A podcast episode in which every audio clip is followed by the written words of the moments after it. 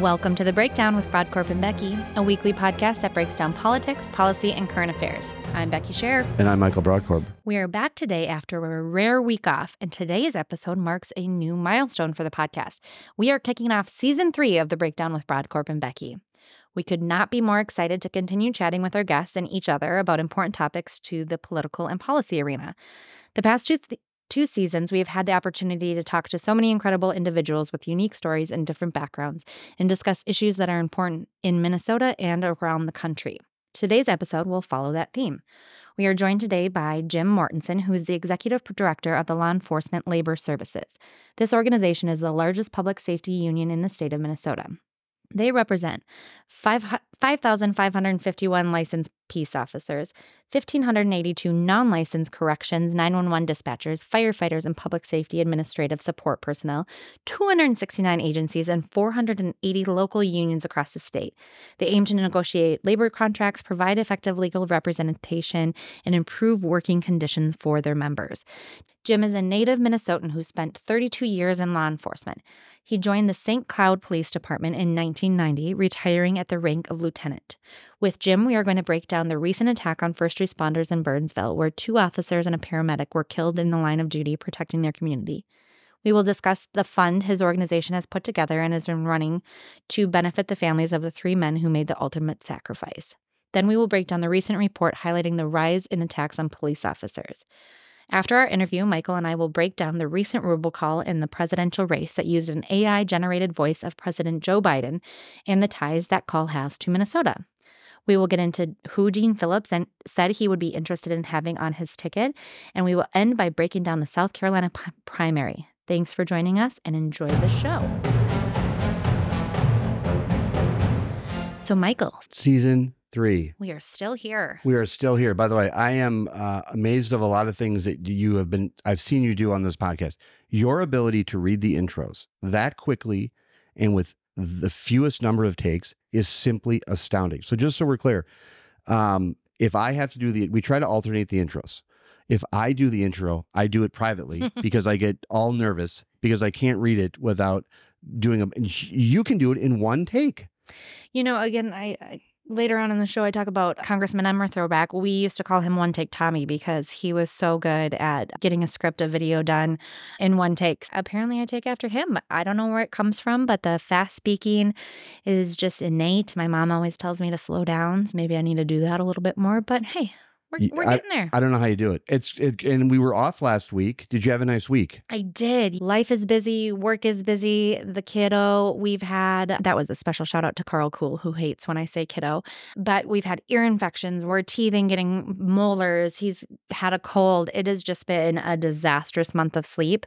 Last night, I did get six consecutive hours of sleep. So I'm feeling great today and excited to be back. Did your husband get a good night of sleep too? Always. That's great. Mm. There's got to be, as I said before, it's good that you're getting sleep, but there just always has to be some someone getting that good sleep just in case an emergency happens. Exactly. That someone's fully rested and is able to just jump to help out. I'm glad uh, I missed you last week. It's interesting having a week off because we haven't had much time off. I know. It- this is, I think we've only had a couple other weeks off. I think one of them was after you got hit by a car. So it is a rarity. How was your week off? I had a great week off. Did some work. I wanted to share one kind of very interesting political story, I, and it was really surprising to me.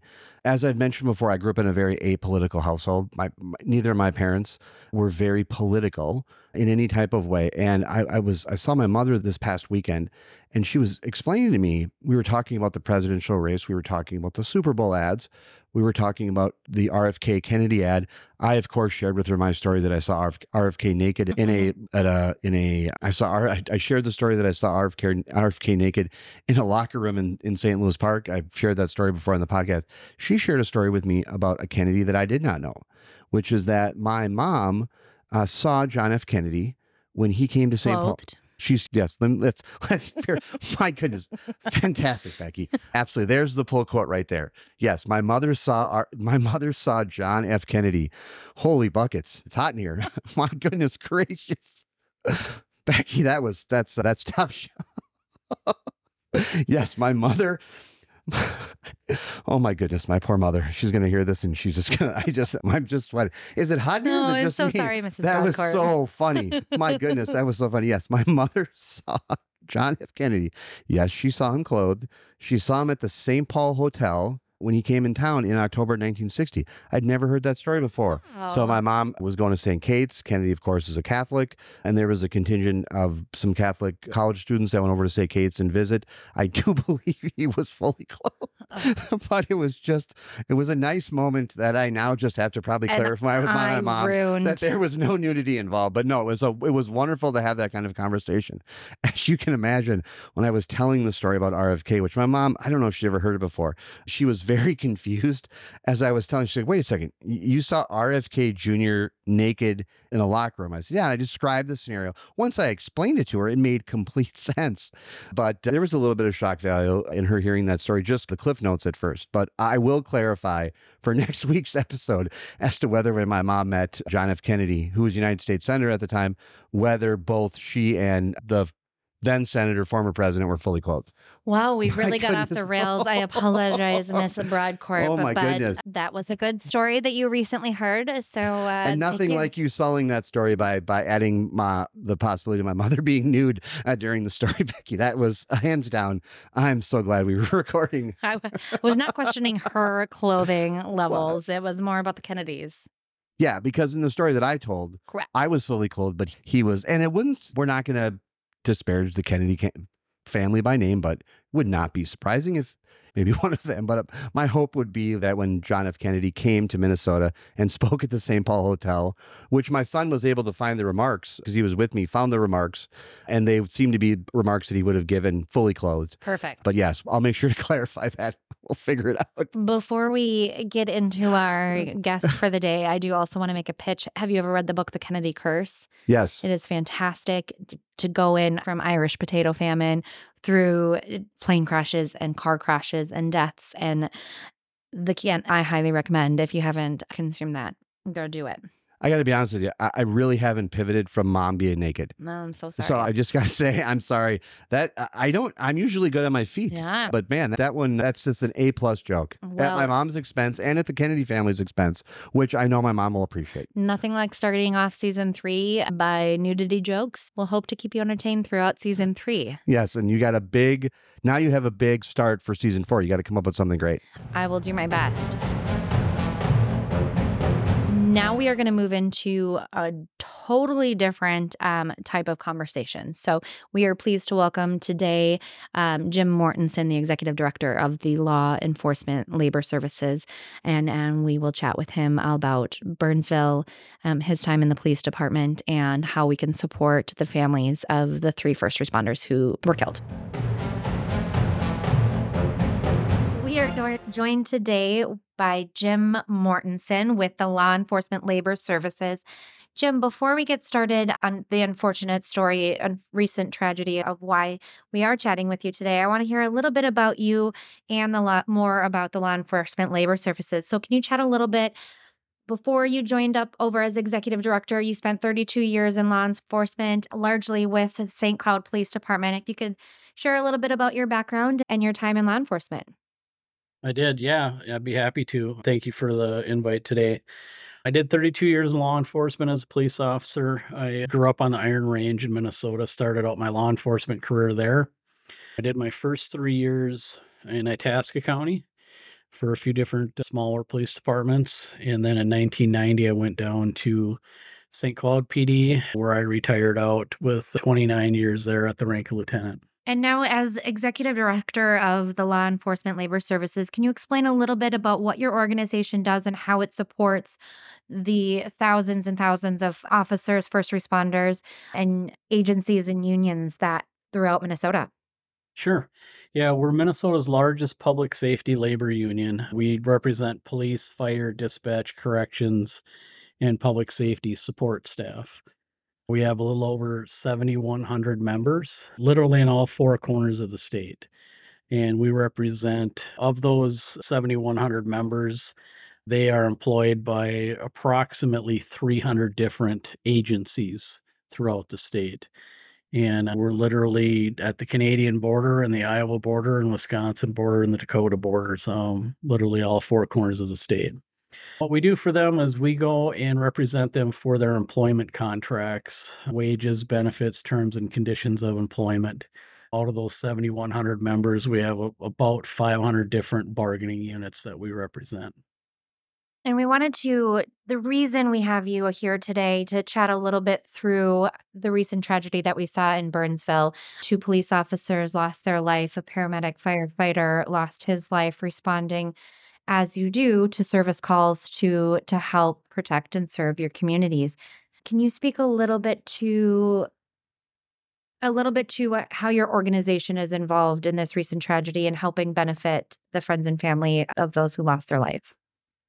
So, of those 500 bargaining units that I mentioned previously, two of those are with the city of Burnsville. We represent the officers and the sergeants there for the police department. And so we reached out to our individuals that work there. One of them happens to be on our board of directors here at LELS.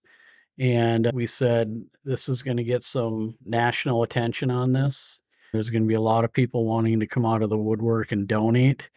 We've had a lot of problems with people starting GoFundMe accounts and there, there being a scam.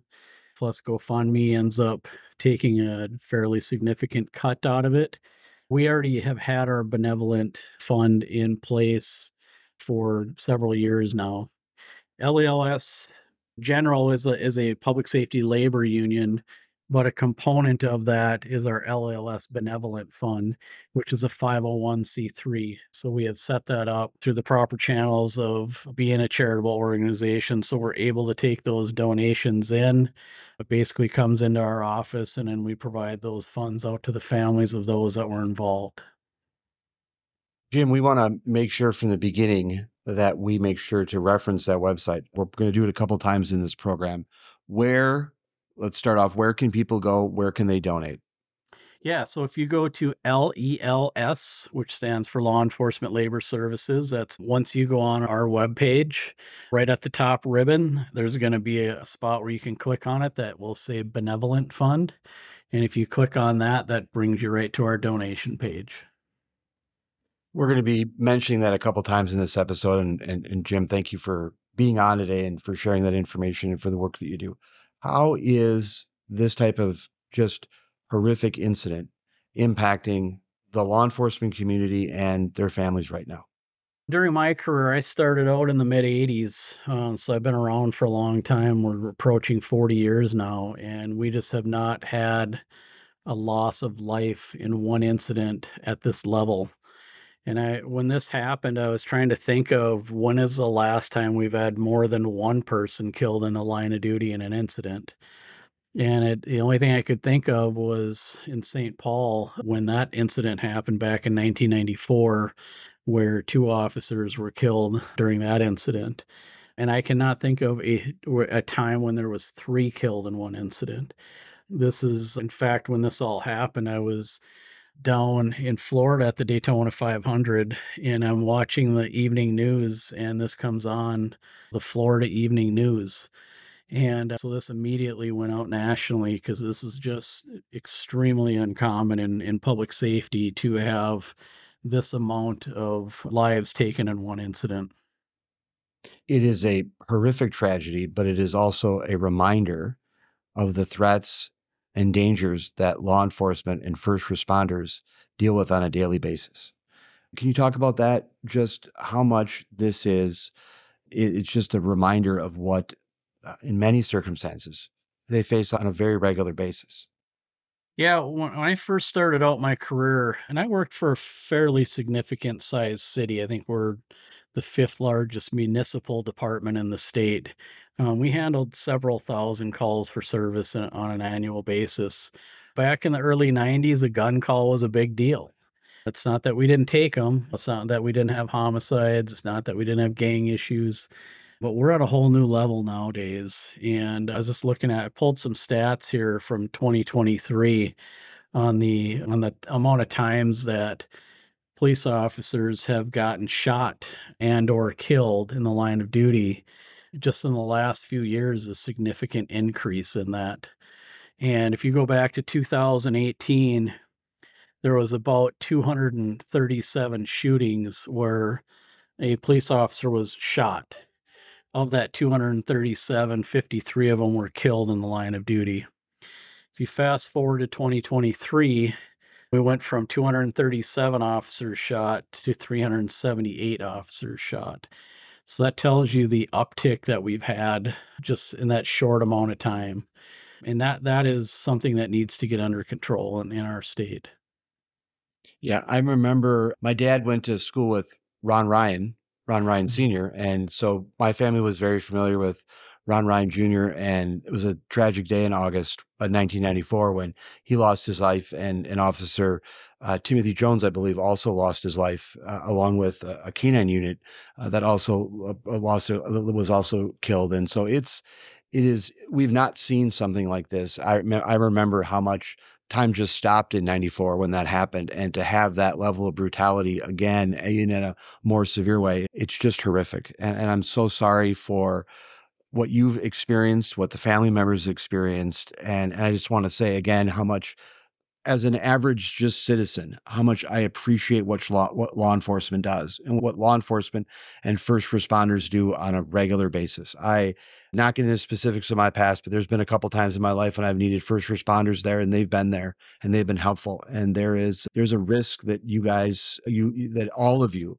men and women of law enforcement and first responders deal with on a regular daily basis that i think most minnesotans cannot comprehend and when this tragedy like this happens, this horrific tragedy, it really reinforces and brings home.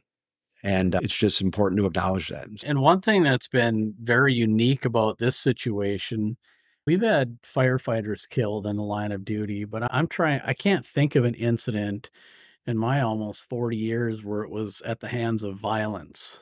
It's usually either in a structural fire or maybe something cancer related. They're struck by a vehicle or some type of equipment failure. But to actually have a firefighter, paramedic shot by an armed assailant, that is extremely rare in that profession just a reminder for everyone to to donate. We're going to be doing this a couple times in the show. It's lels.org, lels.org for people to go to that link and to donate to to the organization that is supporting the family of of the officers and the paramedic first responder that was also killed earlier this month. Thank you. Thank you so much, Jim. We appreciate all you do for the first responders community, for all of the officers here in Minnesota. Obviously, you do good work making sure that your individuals and unions that you work for are well provided for, represented, have good working conditions, and all of the benefits that they need. We're hopeful, optimistic, want to be keep our fingers crossed that we don't have another incident like this where we have to talk to you again. But if there is ever anything going on, within the peace and police officer, law enforcement, first responder community that you guys would like to come on back and chat, we, we'd be happy to do so because you do excellent work. And we're very grateful that you're heading the charge, leading the charge here for this benevolent fund for the victims' families. Yeah, and we've had well over 3,000 individual electronic donations since we started this from all across the country. And right now the snail mail is starting to roll in and so we're getting a lot of envelopes every day now too and so there's been a, a ex- extreme amount of love and support coming from not only the community of burnsville but from the state and from nationwide. So we appreciate everybody that's reached out and is willing to help these families out financially and again we're accepting donations on their behalf. Jim, we're gonna Go ahead, Becky. Oh, it's just one last thing I did want to say. This is the official uh, beneficiary account. This is City of uh, Burnsville officials. This is the one they're pointing to as well. So any others out there, like Jim said, we want to make sure that there's not any any wrongdoing when this comes to it. This is the one.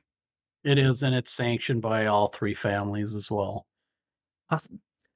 Jim, we want to talk to you about a, a study in a minute about the increase in violence towards sure. law enforcement over the last few years. But is there some is there a message that you can give our listeners about the events of the last eight days and and how is there something that we can the society needs to acknowledge or learn about what's occurred here? Is there or we hit a point where eh, when these tragedies happen, and, and it's been a long time, as, as you noted, the historical context of we haven't had three, but this just seems to be a point where we as a society should pause and just acknowledge the significance of what's happened here. Is there something that needs to change?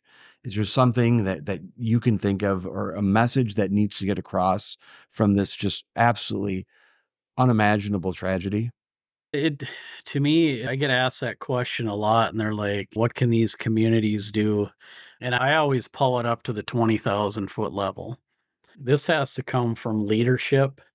And I'm talking the federal level, the state level, the county level, the municipal level throwing public safety workers under the bus and and I'm not saying everybody not uh, every community and city or county does this but there is way too much going on. When they keep throwing them under the bus and villainizing them demonizing them whether anybody likes it or not society cannot function without public safety and in fact in any form of government it's the number one priority is public safety and their budgets and everything. And then it's food and it's water and those types of things that they have to provide and structural um, amenities for their citizens. But it starts at that level.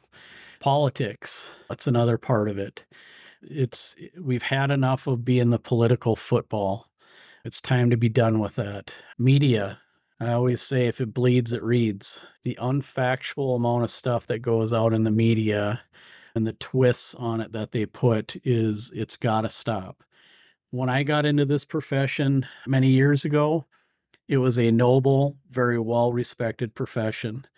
And it was a, I, I enjoyed what I did throughout the vast majority of my career until Ferguson hit. And that was really, to me, was the start of the turning point, right? The media and politics grabbed hold of that situation and they made i think some terrible errors on how they navigated that and now you look at fast forward to the minneapolis incident they're letting police departments burn throwing their throwing the members of that department under the bus when not you can't paint that brush across an entire profession not only in the city of minneapolis but across our entire state across our entire nation that's what needs to change in my opinion prosecutors, judges.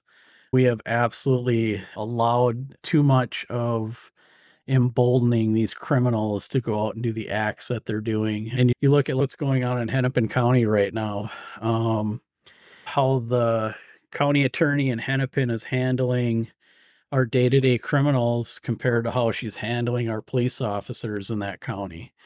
You can't do that. You're letting one out and you're trying to put the other one in jail, and it's in the wrong order. No, I would. There is a the balance. There seems to be a balance that's been tipped here on a number of issues, and and I think uh, the level of just it's becoming uh, in some ways just simply out of control. And um, we've all, we've discussed uh, on the podcast here a number of people who've uh, been uh, victims of crime, um, and it's an issue that we try to discuss and have discussions on. And we hope that uh, we can stay in contact with you and talk about these issues as as they continue to go on because unfortunately as much as we would like people to learn and there should be some learning i hope that there does but there's a pattern to this behavior and we hope that this will be the situation that will hopefully change the mindset of so many people Uh, one of the things we wanted to discuss with you just while we had you here was there's a recent study that came out talking about the rise in attacks against police especially on domestic calls over the last 10 years. This information was released by the Minnesota Bureau of Criminal Apprehension talking about the last 10 years. In your experience, which overlaps with a lot of that time, what's been your experience in that? Does that match up with what you know to be when you were in in law enforcement directly, when you were in a police officer and you were serving in that capacity. Have you noticed, did you notice that too? And what do you can attribute that to over the last 10 years? It's a good question. Domestics have always been one of our most violent calls we go on. I throughout the course of my career I was on I have no idea, hundreds of them, hundreds upon hundreds of domestic calls. And you're catching people on their worst day and you're catching people at the height of their anger. And so with that combination, it just it can really turn these calls for service violent in a quick hurry. You could have the wife calling you because she's getting beat up by the husband, but then when you go to arrest the husband, then you've got the wife on your back because they don't want the husband taken away. That was not uncommon when we would make domestic violence arrests. What has caused the the most recent uptick? I, I think it all goes with crime across the board. Everything is going through the roof. Our criminal justice system is not holding people accountable anymore. People are getting emboldened and they're just doing things that they wouldn't normally do. And until we start ho- holding them accountable, that's going to be the answer to it. There's a reason we build jails. It's not it's not because people we're putting people that are innocent in jail. Uh, it's actually it's very hard to get any amount of time in jail. You gotta that's usually you gotta either do something up very you gotta do something very wrong and it has to be at a certain level. You just don't get thrown in jail for any serious amount of time without either doing a significant crime or a crime of violence. As eh, we've been chatting about this report, a couple stats I just wanted to throw out there was reported assault incidents against officers across Minnesota are up 160% from a decade ago and that officers have reported at least 3,400 assaults in Minnesota since 2021, which is a 10% increase over the previous year. Now, that obviously is a, a goes from biting and, and hitting to assault with a deadly weapon, and, and so everything. But those numbers, I think, when you see it, to see that in in two years or two and a half years, 34 assaults happened against officers in Minnesota alone when we look at the nation as a whole, that's just a staggering uh, statistic. And it's really unfortunate. And I do really hope that in the near future, we are able to turn this around and make it so not only do we have a, a safer scenario for our first responders, but we can have folks again willing to step up into these dangerous positions because some of that animosity and the, the larger dynamic that we're faced with is tamped down a little bit. You've spent three decades plus in this field. We're grateful for your dedication and sacrifice and service, and continuing now to serve your former colleagues and other first responders is very commendable. Thank you for all you do. And like Michael and I have said, we'd love to continue conversations with you better times when we're not uh, having to focus on a tragedy, We're hopeful that's not the reason we connect again soon. But if you do need anything from us, let us know. We'll continue to do what we can to support our first responders. And again, go to lels.org. That is where the um, benevolent fund you can find um, that information and donate. Thank you very much. I appreciate the invite today and uh, letting you get our message out. Thank you, Jim. So we just interviewed Jim Mortenson with LES. They are helping they have a benevolent fund that's helping to raise money for the families of the two police officers and firefighter who was they were murdered last Sunday. Your perspective on the interview. We're really grateful for Jim coming on to chat with us and discuss the work that they do on behalf of our first responders during their time of service. And unfortunately, in this case, after their brutal murder that that happened in Burnsville recently. It is a very tragic situation. I think that we've spoken a lot about the larger picture of a lot of uh, arrows aimed at our first responders, at police, the defund the police movement, the issues with prosecutors. There's a whole, or prosecution, there's a whole lot going on there. But in this particular situation, I think it's important for us to remember that there is a fund that is available these families tragically lost their brothers, their fathers, their spouses. It is it is just heartbreaking scenario and so i'm so grateful that we have a reputable organization who is working on behalf of these individuals to make sure that any donations coming in are going to the families directly and are able to hopefully make their days forward a little easier after this horrific tragedy yes you unfortunately said it well it's just a it's an incredibly difficult time to understand what went on, how it happened. As it was unfolding, it just got worse and worse.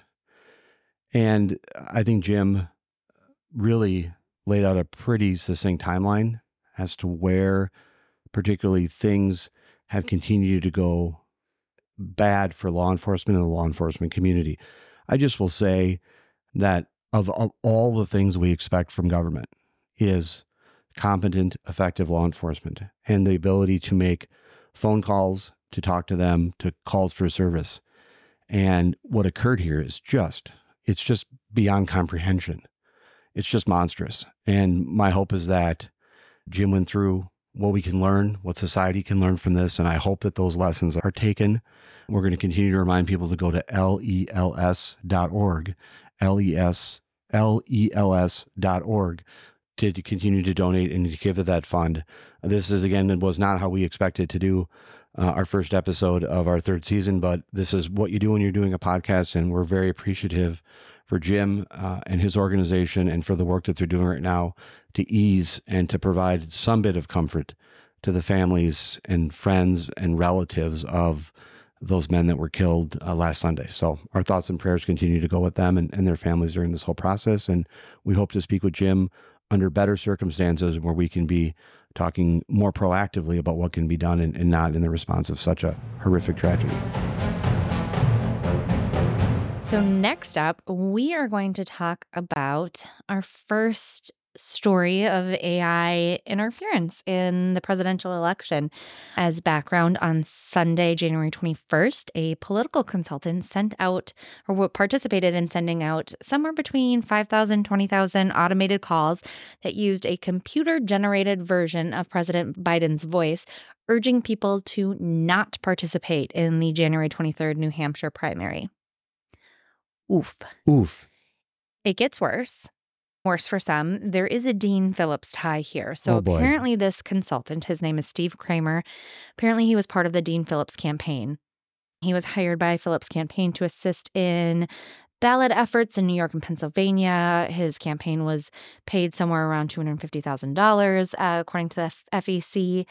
And his maybe claim to fame, this Steve Kramer was a, he worked on Kanye's 2020 political or presidential campaigns. He's a pretty big wig, obviously.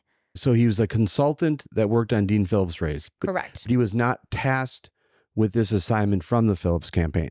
Correct. In fact, Dean Phillips put out a very, I would say, a very well written, strongly worded apology and an acknowledgement of the situation. He said, I'm disgusted that a consultant hired to assist my campaign with ballot access is alleged to have faked a robocall impersonating Joe Biden. While I don't know this person, such behavior is despicable and I trust we will be investigated by authorities. It's also despicable that the party actively limits access to state ballots and blackballs reputable consultants who would otherwise work with the challengers like me. The corruption in politics is pervasive and must be exposed and addressed. So I love the front end of that. Yes. We get a little bit into some maybe just it was great messaging for what Dean Phillips' campaign is is looking to get across here. Phillips says this is not a consultant that he personally knows or works with, but had indeed gotten money from his campaign. Yes. And he hired a New Orleans magician. A magician. Yeah. How do you think the magician community feels about this? Why, it's not a good look. I saw I think Darwin with Darwin Forson with the Minnesota DFL. I think he he made a reference to this, noting the reporters that were putting magicians in the headline. I think that adds a little bit of mystery. I don't think credibility. Uh, Maybe it does. Is a mag- does a magician being involved make it seem more mysterious? What is the magician element at? I don't know. I take it as it it, it just adds a level of ridiculousness Yes. to it. I think that I feel like it in my mind you go on like Craigslist, I need a guy who's going to be able to do this and this magician's I'm a jack of all trades. Gotcha. So let's start over. That's how you would do it. You would go on Craigslist, and that's how you would say, "I need a guy." That's I mean- not what I would say. That was what I'm envisioning of the situation that magicians are in the hunt Wait, for wait, wait. work on, on Craigslist. start over here. So wait a second. What scenario are you describing? Are you describing the hiring of a Steve Kramer, I think, put an ad and says, looking for a guy who can fake. That's what he did. I don't know. Okay. No, I made that up. but, But, if you that's where going I think this New Orleans magician. I don't know how these two get connected. I'm just trying to connect the dots of some plausible. but you went to Craigslist. scenario. That's how you think it happened. So sure. if you were going to do this, if you were going to do this type of scheme, would you go on Craigslist to try? That's where you would be your launching point. I'm going to use a Tom Emmer line here. I don't speak in hypotheticals. okay. so we're But not going to go in because I am not going to be involved in any AI generation of any sort of political interference here. What I'm surprised about is that an AI was needed because there's so much source material of Biden's voice that they could have used that in some way. But they obviously wanted that special touch that a magician can offer. I, I, I immediately think of magician. I'm a big fan of Modern Family. I think of Phil Dunphy. I think he'd be horrified by this this this attack on the good people that are magicians in that in the illusionist community. But I got to tell you, it adds a kind of unique perspective to it. I should note of general concern. Let's piggyback to your favorite episode, your favorite guest, Steve Simon. Yeah. You guys, Steve Simon, our Secretary of State, was concerned about this exact thing. Yes, you posed an exact question of uh, asking him about the potential of AI use in the upcoming presidential and down ballot campaigns. And this is exactly it. This is really concerning that they said this magician was uh, apparently then doing interviews after the fact, said that it took less than 30 minutes for them for him to generate this. Obviously, then you have to work with some platform or organization company to make those calls. But very minimal time and effort went into sending somewhere from five to 20,000 New Hampshire voters and saying, stay home. Yes, and the significance of that was Biden's name was not on the ballot in New Hampshire because we, of course, did a breakdown episode led by you on this where we discussed the New Hampshire primary. His name was not listed on the ballot, therefore, it needed to be people needed to write in. So there was a strategic advantage, there was a political advantage to telling people not to vote and using Biden's voice. uh, Because that would benefit, in essence, Phillips then. Mhm. Again, Dean Phillips' campaign had nothing to do with this. So let's not accuse them of being involved in any way. But I think the magician is just a nice touch. Right. But again, it also gets into again what Simon said, and this is where it, this is where it could be a problem is usually as operatives when we're working for and we when we were when we've done stuff in the past working for campaigns or the party, we're always encouraging people to vote. This is the absolute worst type of thing. Is to is is encouraging people, urging people not to participate in the vote. That's where it's just ridiculous. And this is just the beginning, right? So Yes. much more to come, so much more in depth things that people can do from the deep fakes, having a, a Biden visually saying something on a commercial or a digital ad that is served to people. And love it or hate it, there are voters, there are Americans who don't do any further research, right? Go and vote. And if the president of the United States calls your phone and says, we don't need you to participate, even if it's 5, 10, 12 folks, if this is the general election, let's look at it something similar. Let's say that ahead of the November election, this were to come out go out in Minnesota. And how many districts on the House and Senate level were decided by one, five, eight votes?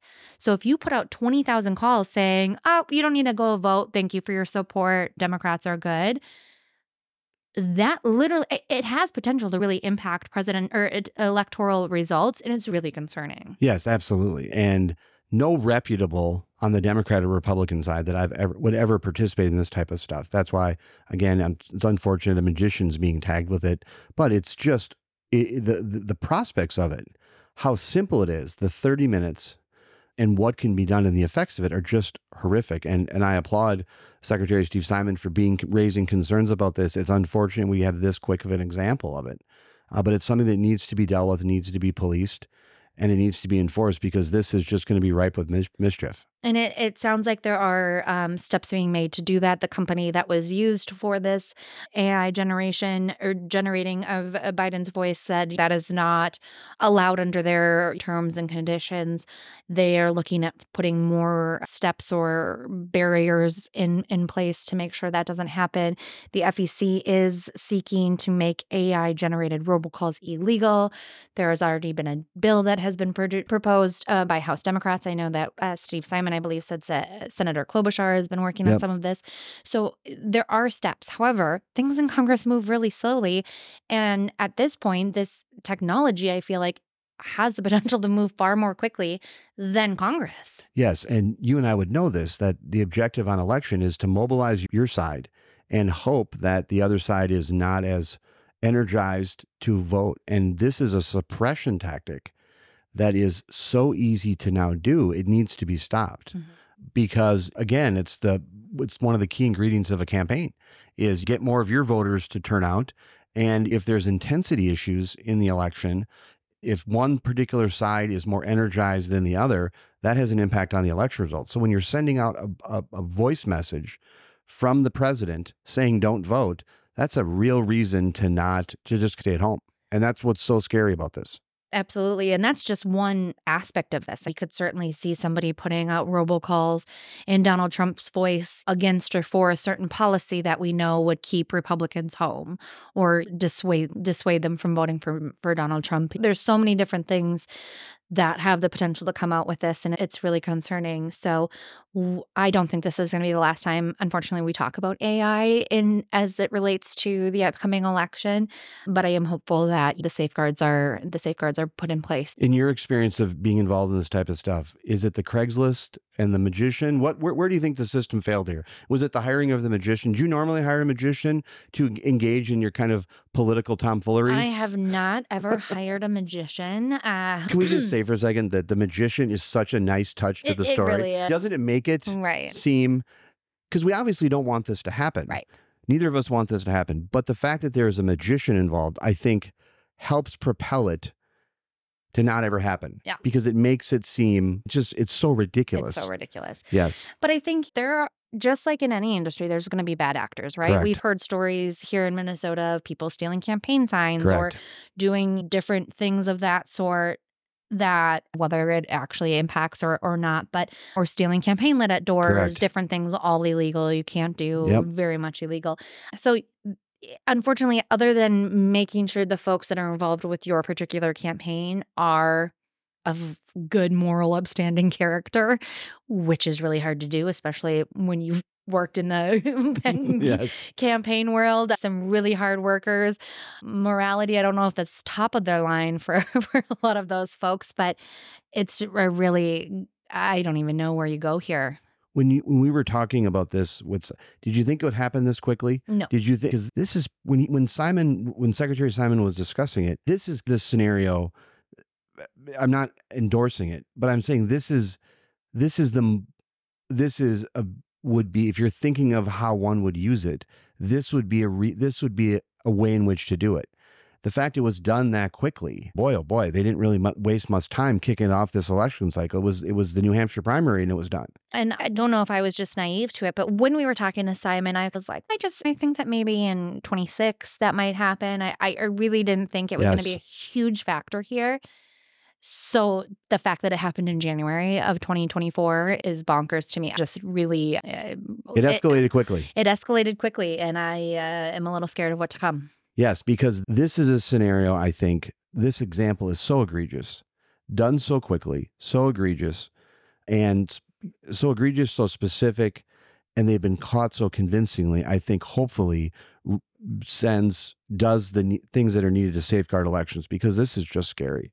This is just really scary what can happen here. And I'm glad that Secretary of State Steve Simon is leading the charge on, at least uh, from the Secretary of State's perspective, doing that. And we'll always be supportive of anyone who wants to fight this type of work of magicians that are doing the things that they're doing, And all I can say is always question what information you're given. And especially from a magician. We might need to bring a reputable magician on to speak about the crafts of their trade and not to do this type of stuff. All right. Thank you. next up, Next up is we have more Dean Phillips. we have more Dane Phillips. Despite saying that he was not interested in running a, a third party ticket, while on WCCO last week, Minnesota Congressman, presidential candidate Dean Phillips, he floated the idea of a unity ticket with Ambassador Nikki Haley. First of all, let me say I'm a big fan of Dean Phillips. I think he's right on the message. I've been consistent in saying that I think that where he is where the vast majority is of where, where a number of Americans are is that they're frustrated with who the picks are uh, amongst Democrats and Republicans. That it's leaning towards a Biden Trump rematch. Most people don't want that. I just wish what frustrates me is I don't think that the makeup of either political party right now is going to reward the type of outside the box thinking that Phillips has, particularly on this issue, because I would say on the Republican side, there's a number of folks, not to say that I speak for you, but I think we probably would align and say we would like someone other than Trump. Uh, but Phillips' message is poll driven, it's specific. He's making very credible, reputable points. And my goodness, I wish more people would listen to him. Now, the Nikki Haley thing, I'm a I do not believe that third parties on the national level are going to succeed. So I'm not a fan of. Uh, I've never been a big supporter of of third parties. I think it's a two party system. I learned that from The Simpsons. What are you going to do? Waste your vote for a third party? So I'm not a fan of. It's just it seems like a novelty, a fad. It would be great. I like it in. It would be great to see a unity ticket. Mm-hmm. It would be great to be able to see, particularly in this time. But operationally, I think you and I both know it's just not realistic. It just couldn't work. As much as we would love people to rally around the flag and put partisanship aside and focus on what's good for the country, that's just Pollyannish, right? Absolutely. I so this would be the kind of pitch here was that they would run as independent. So both their paths go as independent. He did say he would run as her VP. So do let me say I would this would be a really incredible duo in the White House. I think a lot could get done in yes. the country would be great. The path to get there, unfortunately, just does not exist. Even if we think about 30% to the far to the right, 30% to the left, and 30% in the middle, that 30% in the middle, I just don't see really moving this. I think that I could probably call through um, a majority of my friends and family. And I think that if I did a personal poll, I I think that this part of the ticket would be vastly outbeating Joe Biden um, as a second term or President Donald Trump as a second in his second term. Like you said, third party. It, it's not Jesse Ventura as as governor kind of scenario. It's just the path I don't see. It's harder on the national level. It can be applicable on the. You can happen on the state. Minnesota is a perfect example. Minnesota has a rich history of third party mm-hmm. candidates. Being elected governor and being elected to statewide office, but it's just much more difficult on the national level. Uh, I and, and, you don't. The difference is we can't unlearn what we know, and you and I both know that if you just go through the operations of how elections are run, it's just not a possibility of happening. Although it would be great if you think about that dynamic of, of Haley with a VP of of Steve Phillips, that'd be fantastic. Yeah, it would, and it would answer. It would be a not to steal Pepsi, but it's a choice of a new generation. Imagine the competency, the work that would be done, the level of I think trust and faith and respect that people would have for the institution of the White House and who was there, much more confidence. But it's the system just isn't geared towards that. And that's maybe a subject we could talk about at a later date. It's nice on paper. It's the type of thing that I, I it's a it's a it's the type of thing that people that don't understand, I think, how campaigns are run and the mechanics of this think is a really good idea, but it just wouldn't work. Right. But boy, wouldn't it be great though? So great. Yeah, I'm again. I'll just say consistently that I'm just. I wish Dean Phillips was staying in Congress. I wish he was. Is I think he's. I, it would be good if he was there. Mm-hmm. I know that he has frustrated a lot of Democrats with what he's done.